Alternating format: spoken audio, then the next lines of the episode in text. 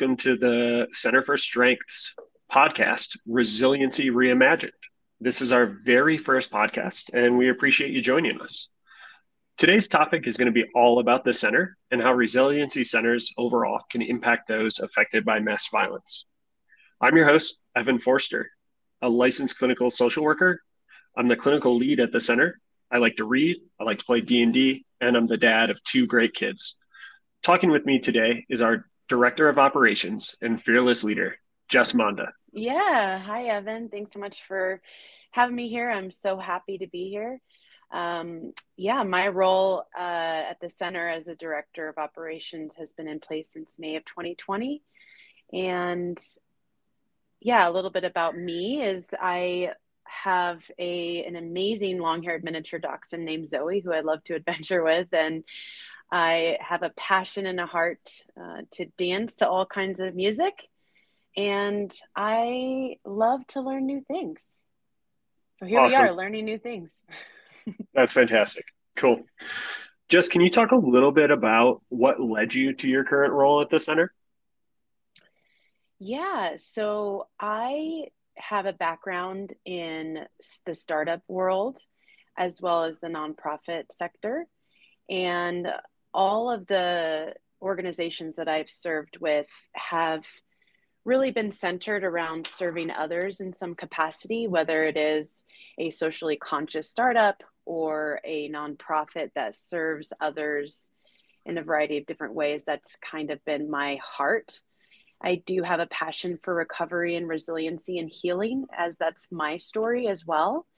Um, I love to champion and walk alongside others in their journey, their life journey, and their healing journey um, by leading with love. And so, one of the board members on my previous role as an executive director at TIE Denver, um, which is a startup, Keith Larson, who is the CFO of All Health, sat on my board. And so, this opportunity crossed my desk and um, it felt like the right fit. And so, here we are. Well, thank you, Keith. So, yeah, so Jess, can you talk a little bit about uh, the inception of the center, kind of why we're here, um, and some of the uh, stuff that we're doing? Yes. So, after the incident of the mass violence that occurred on May 7th, 2019, at the STEM School Highlands Ranch, All Health Network was chosen as the Colorado nonprofit community mental health provider uh, that could be the recipient of a federal grant called the Anti Terrorism and Emergency Assistance Program. And their goal with that fund is to provide a physical space to provide resiliency services, counseling, education, and resources for any in community that was directly impacted by a mass violence incident. So, in the aftermath of May 7th, and the students and parents and staff and extended community found their life had been changed um, we as as a program underneath all health have been put in place to provide recovery efforts for those who were impacted by that day. So um, our name is the uh, stem center for strength. Um, we are as you uh, mentioned we're not governed by stem. Uh, we receive our funding from um, a grant and all health network kind of helps oversee that grant. Um, how did our logo and our name come about yeah, that's a great question. So, even though we are not affiliated with the school, our existence is because of incident that took place at the school. So, the students were a big part of the ideation and the brainstorming process of the center's name and logo. And so, STEM student Logan Cooper is the student who came up with this, the name STEM Center for Strength which then was voted on by the school. And then student Grace Triplett was the student who designed the center's logo. Um, and that is represented on all our marketing materials, which has kind of this uh, essence of an S in the middle of a sun to represent the strength. Yeah. And so, although our name is STEM Center for Strength, we are serving the population of anyone um, that was impacted by the events of May 7th. So that would be current and former students over at STEM, um, alumni, parents, current and former staff. Any anyone that you uh, that you notice that I'm missing there? No, you are spot on, Evan, with anyone who is impacted by the tragedy that took place on May 7th, 2019. And that does include um, extended community members as well. Those that could include restaurant owners and staff who sheltered in place our community that day. Um, there was, uh, you know, a restaurant that provided burgers for the first responders that day. And you know they were called to action in a, in a crisis situation. And that can be very um, alarming for someone who hasn't experienced anything like that. So yeah our, our services our free services extend to the surrounding community as well as those current and former members who are directly and indirectly impacted that day yeah, I, I want to stress that indirectly piece too, because um, I think it's important. Um, a lot of what we've seen is that some folks view our services as to, you know, I don't want to take away from the people that were more directly impacted. Um, and while I appreciate some of the sentiment, we have activities that are for the entire impacted community. And um, I think it is important to, to note that, that we're for everybody um, and and that everybody kind of extends to to that broader population. So and that kind of takes us right into um, our pillars. Um, so our pillars are to connect learn heal and do. And we know that those are all important things on the journey of trauma recovery. And just kind of overall mental health growth and uh, stability and all of that thing. These are these are just important human experiences. So mm-hmm. um, let's talk a little bit about that first one uh, that connect piece. Jess what would you say about that? I think that part of what a resiliency center offers is this this sense of community and it is like a safe place that is part of our our vision and our mission statement is that we provide a safe and supportive and space for those pursuing healing and and uh, connection. And um, we really address the need of community by just being having activities that whether they're in the center or in partnership with someone like main mission um, which is an animal assisted farm here in our surrounding area there is something that really provides a sense of healing when you can just be with your people in a safe space. And also for those who are even for the you know the adolescents, the youth, having a safe, trusted adult is also vital in the process of connecting and community and recovery. Um, and that is really the heartbeat of resiliency centers across the country because we are not unique and we're not the only one. Um, it is really can address the recovery for healing just by being in a, providing a safe place to be together. And i think that's what we've seen especially coming out of a pandemic that has been super vital for our community. Absolutely. Yeah. You mentioned that safe trusted adult. Um, i think that's really powerful. Just just having a space for people to come uh, whether that's teens or, or adults and I think I'm going to give a little plug here to Barkley, my dog, who's at the center. Um, he's a golden doodle. And he's pretty great. He's here most days. And uh, I think uh, he's a goofy guy. And just providing that space, I think, can be really, really helpful for our community. And then other ways that that we heal. Um, I think often we think of individual therapy, which uh, being a clinical social worker and a therapist is obviously really important, and we'll talk about that a little bit more on the uh, the heal piece. But that creation of community and, and the sense of uh, decreasing isolation, isolation um, and feeling alone after uh, events, after traumatic events is, is very common. And so I think us providing that space um, can be helpful. What are some examples of what we're doing to um, outside of main mission that we're doing maybe at the center that that help build community or peer support?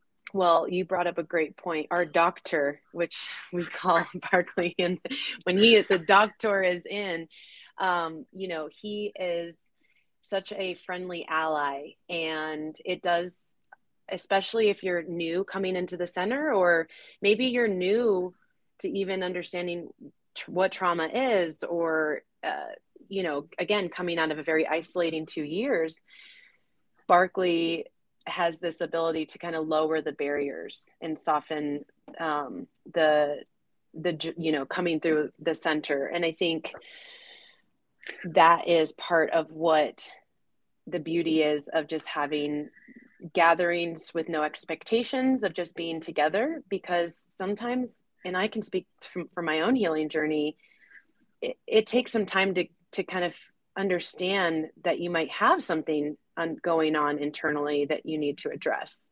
It may feel like this is part of your day to day and you're part of part of your norm um, but when you're surrounded by safe trusted community and adults then you can and you, and people are starting the conversation around their journey for healing then you start to ask those questions yourself. Is there something that i need to address or maybe that actually isn't a normal thing that i feel this way or react that way. And and then talk to somebody about it because there is a safe space to talk about it. Absolutely, absolutely, and I, some of those ways that I think that the center has worked to kind of lower that barrier of entry um, are are family community uh, gatherings where we're uh, watching a Disney movie, perhaps uh, our most recent one we watched Encanto. We, I'm again, uh, I'm I'm excited about this. We have a D and D club um, where I run uh, two groups, and then we have uh, peers, our students that run groups um, and that's working with both middle schoolers and high schoolers.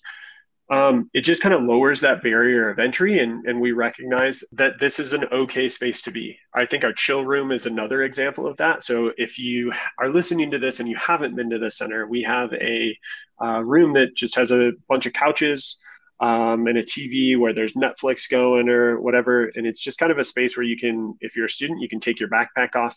Um, we hope it can be a space where you can kind of like let your guard down a little bit and just come and just be and just hang out. And I think that's just, that's really important for our community. Jess, you had also mentioned um, some folks are coming into, and it's kind of new to or maybe learning about the impact of trauma might be something that's new to them or maybe after something like this happens, they just, hey, this is my normal. Um, which is why this psychoeducational programming, our learn piece, I think can be really important. Can you speak to that a little bit more? Yeah, I think after a mass violence event, people often need support for an extended period of time. And having a place that is familiar with a variety of services can be very helpful. And one of those services being that learn piece, that psychoeducation piece that really gives us knowledge about how our bodies are how our bodies are doing how what is happening with our mind after something so tragic. And and then providing a space to come together to process that and learn together. So whether that's with a presentation we opened kind of right on the crux of the beginning of the pandemic. So a lot of some of our stuff is still very virtual, which is great to reach the masses. And we have a variety of different webinars online.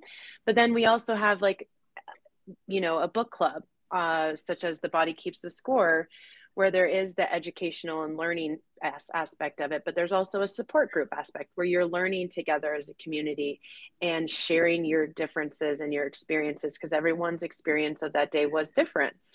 And in that space, then you also learn empathy because you also learn that there is this, uh, there's a beautiful difference between what this parent experienced that day and that parent experienced that day and how their children experienced that day.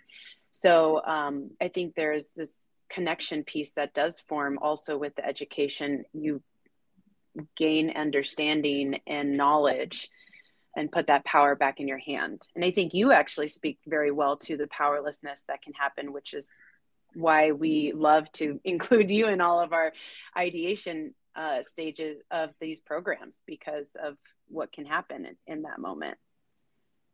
Yeah, uh, well, I appreciate that just to kind of touch on two two things that you said there that I think are are really important for anyone that has talked to me or, or seen a presentation that I've given through the center. Otherwise, I know one thing that that folks might get tired of me saying is different responses following trauma are normal. Um, your a person's brains, one of its main jobs is to keep that person safe. And so different responses, whether that be increased anxiety or whether that be uh, hypervigilance or sometimes emotional numbing and that's just to name a few there's a whole bunch. Like all of those are normal and that's what our brain's supposed to be doing. And myself presenting on it I, I hope that I'm making a difference for folks when I am talking to them about that. But I think the the second piece that I wanted to touch on is how much more powerful that can be when you're learning that and and hearing that from peers or from people that have also experienced it. Um, because it takes some of the like, well, this is a this is a teaching opportunity or this is like a an expert um, talking to me about this stuff. Um, to oh this is a person that's in it with me or this is a person that has had a similar experience. Um, and i think that that can just kind of help further ingrain that idea. And i think that's one of the really unique things that our center is providing that is outside of um, what's what's happening when you go to like your individual therapist to uh, work outpatient. And obviously i'm not uh, talking negatively about any of that because that's all also really really good work and part of the healing journey. So yeah. um and a nice little uh, transition into our heal piece i think too. Um so yeah so healing is is part of what all of these these pillars help with. Um and healing is also an integral part of what our center is doing.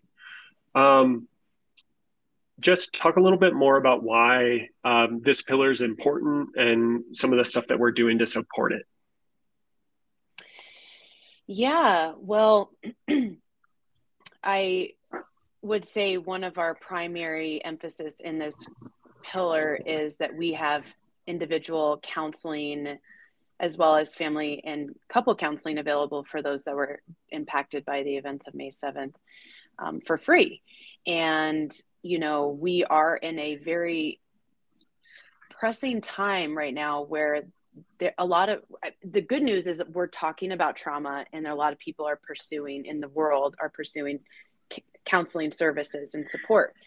And that has put some pressure on the clinical industry in general.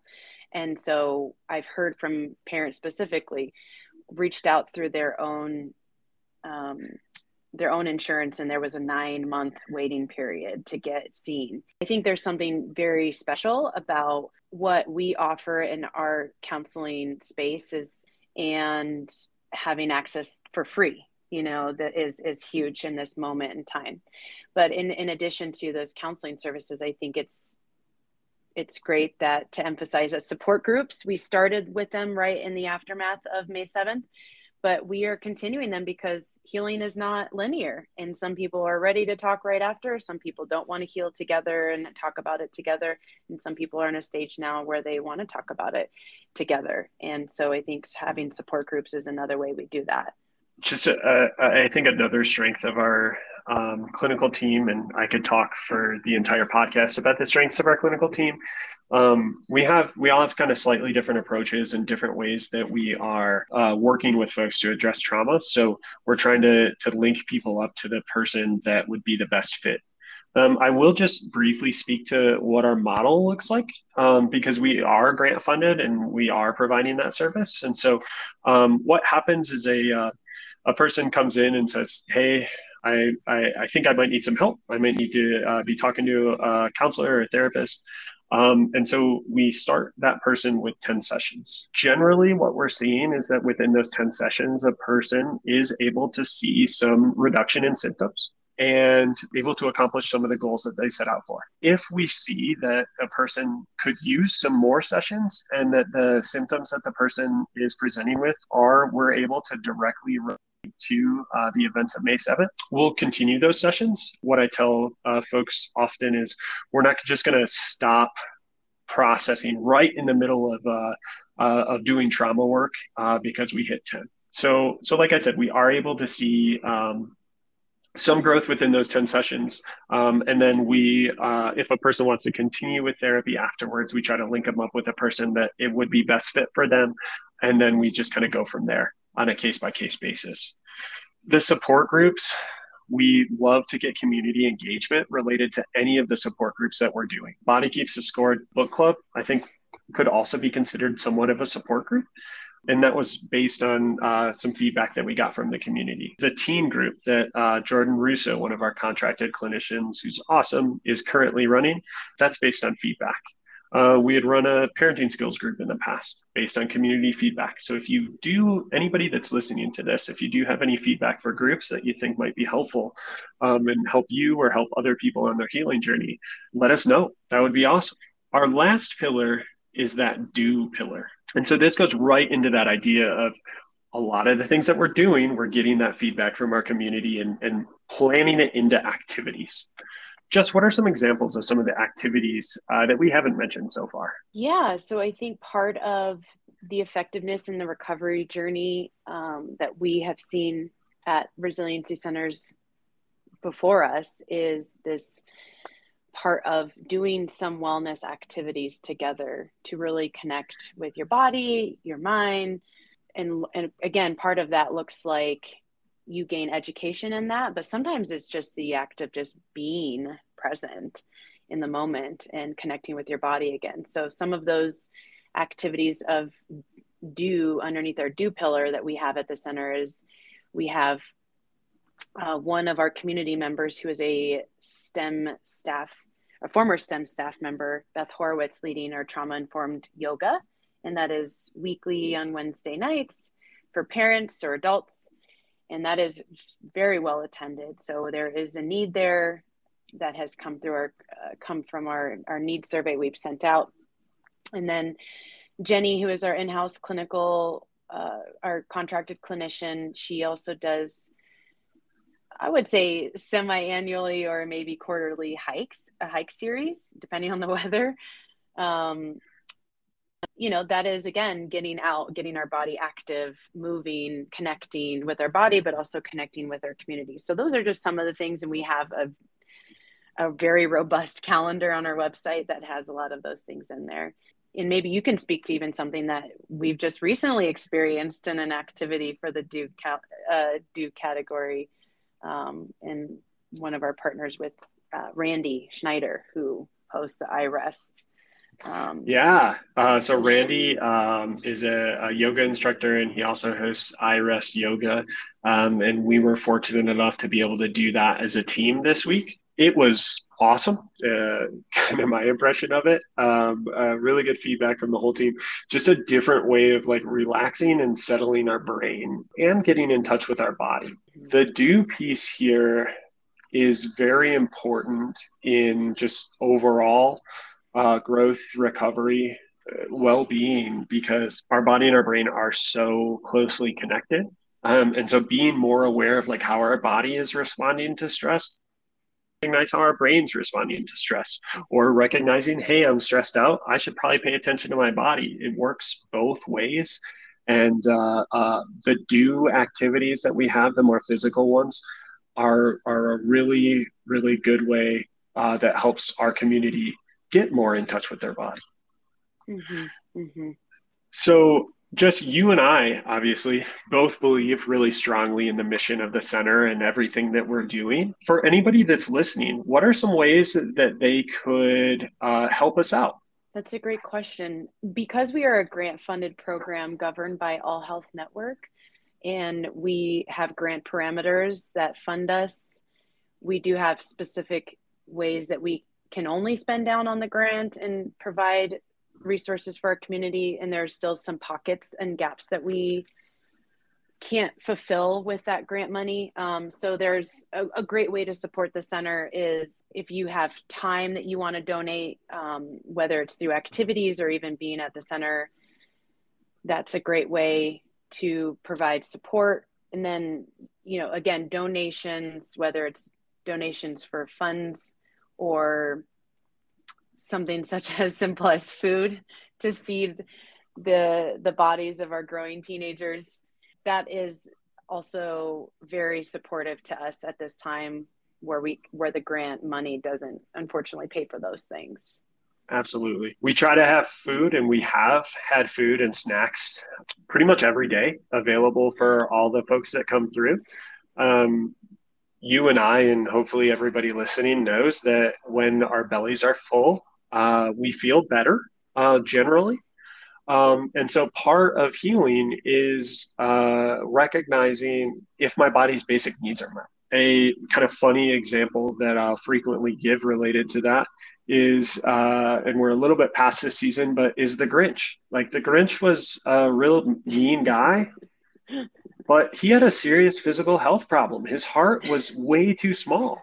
And so if we're if we're looking at being able to help our community heal, working to make sure that all those basic needs are met or, or, doing our best to help fulfill some of those and and snacks are a really good way that we can do that definitely definitely can help help with our process so mm-hmm. also um, as we've mentioned we have a lot of different activities that we're that we're running as a center and so if you're listening to this and you have a skill that you think hey this might be helpful for anybody who is impacted by may 7th and i you know i'd like to teach some people about this that would be fantastic. Uh, please reach out and uh, let us know because we would love to help advance the mission of the center with your ideas, insight, feedback, participating in any of our events. Sometimes even that just that participation, just having people come to the event that leads to conversations about other ways that we can help impact our community, which uh, leads to us implementing those and then other great activities. Yeah, anything else that you would add there as to ways folks could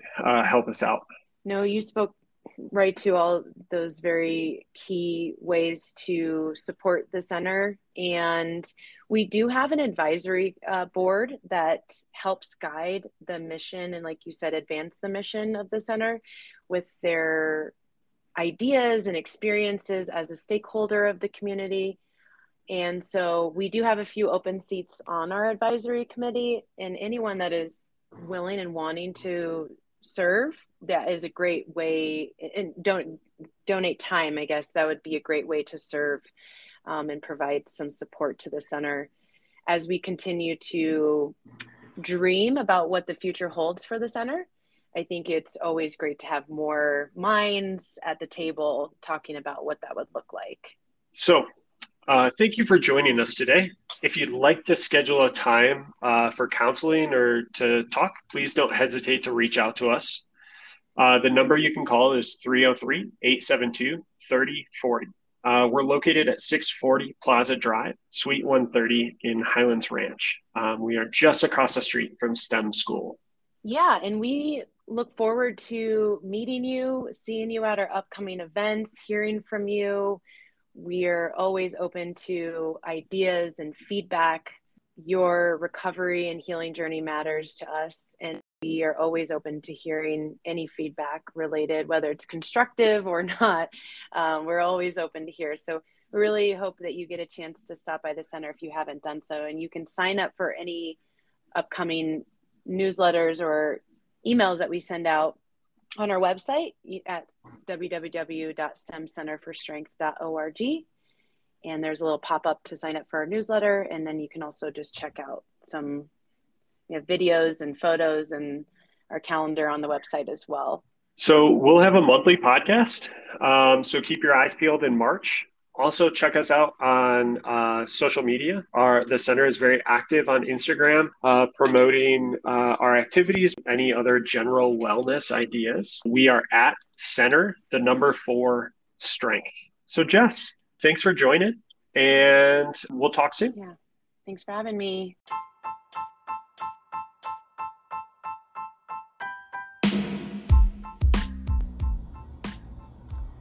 Thank you for listening. All of the activities we mentioned can be found on our website, stemcenterforstrength.org, where you can RSVP. Some of our other upcoming events include Mindful Strategies for a Hurried World, a presentation with Dr. Kimberly Dwyer. That's on March 3rd from 7 to 8 p.m.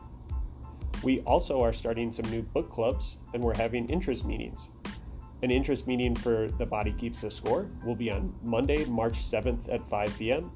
And for Permission to Feel, Thursday, March 10th at 5 p.m. Both of those books are suggestions by the community.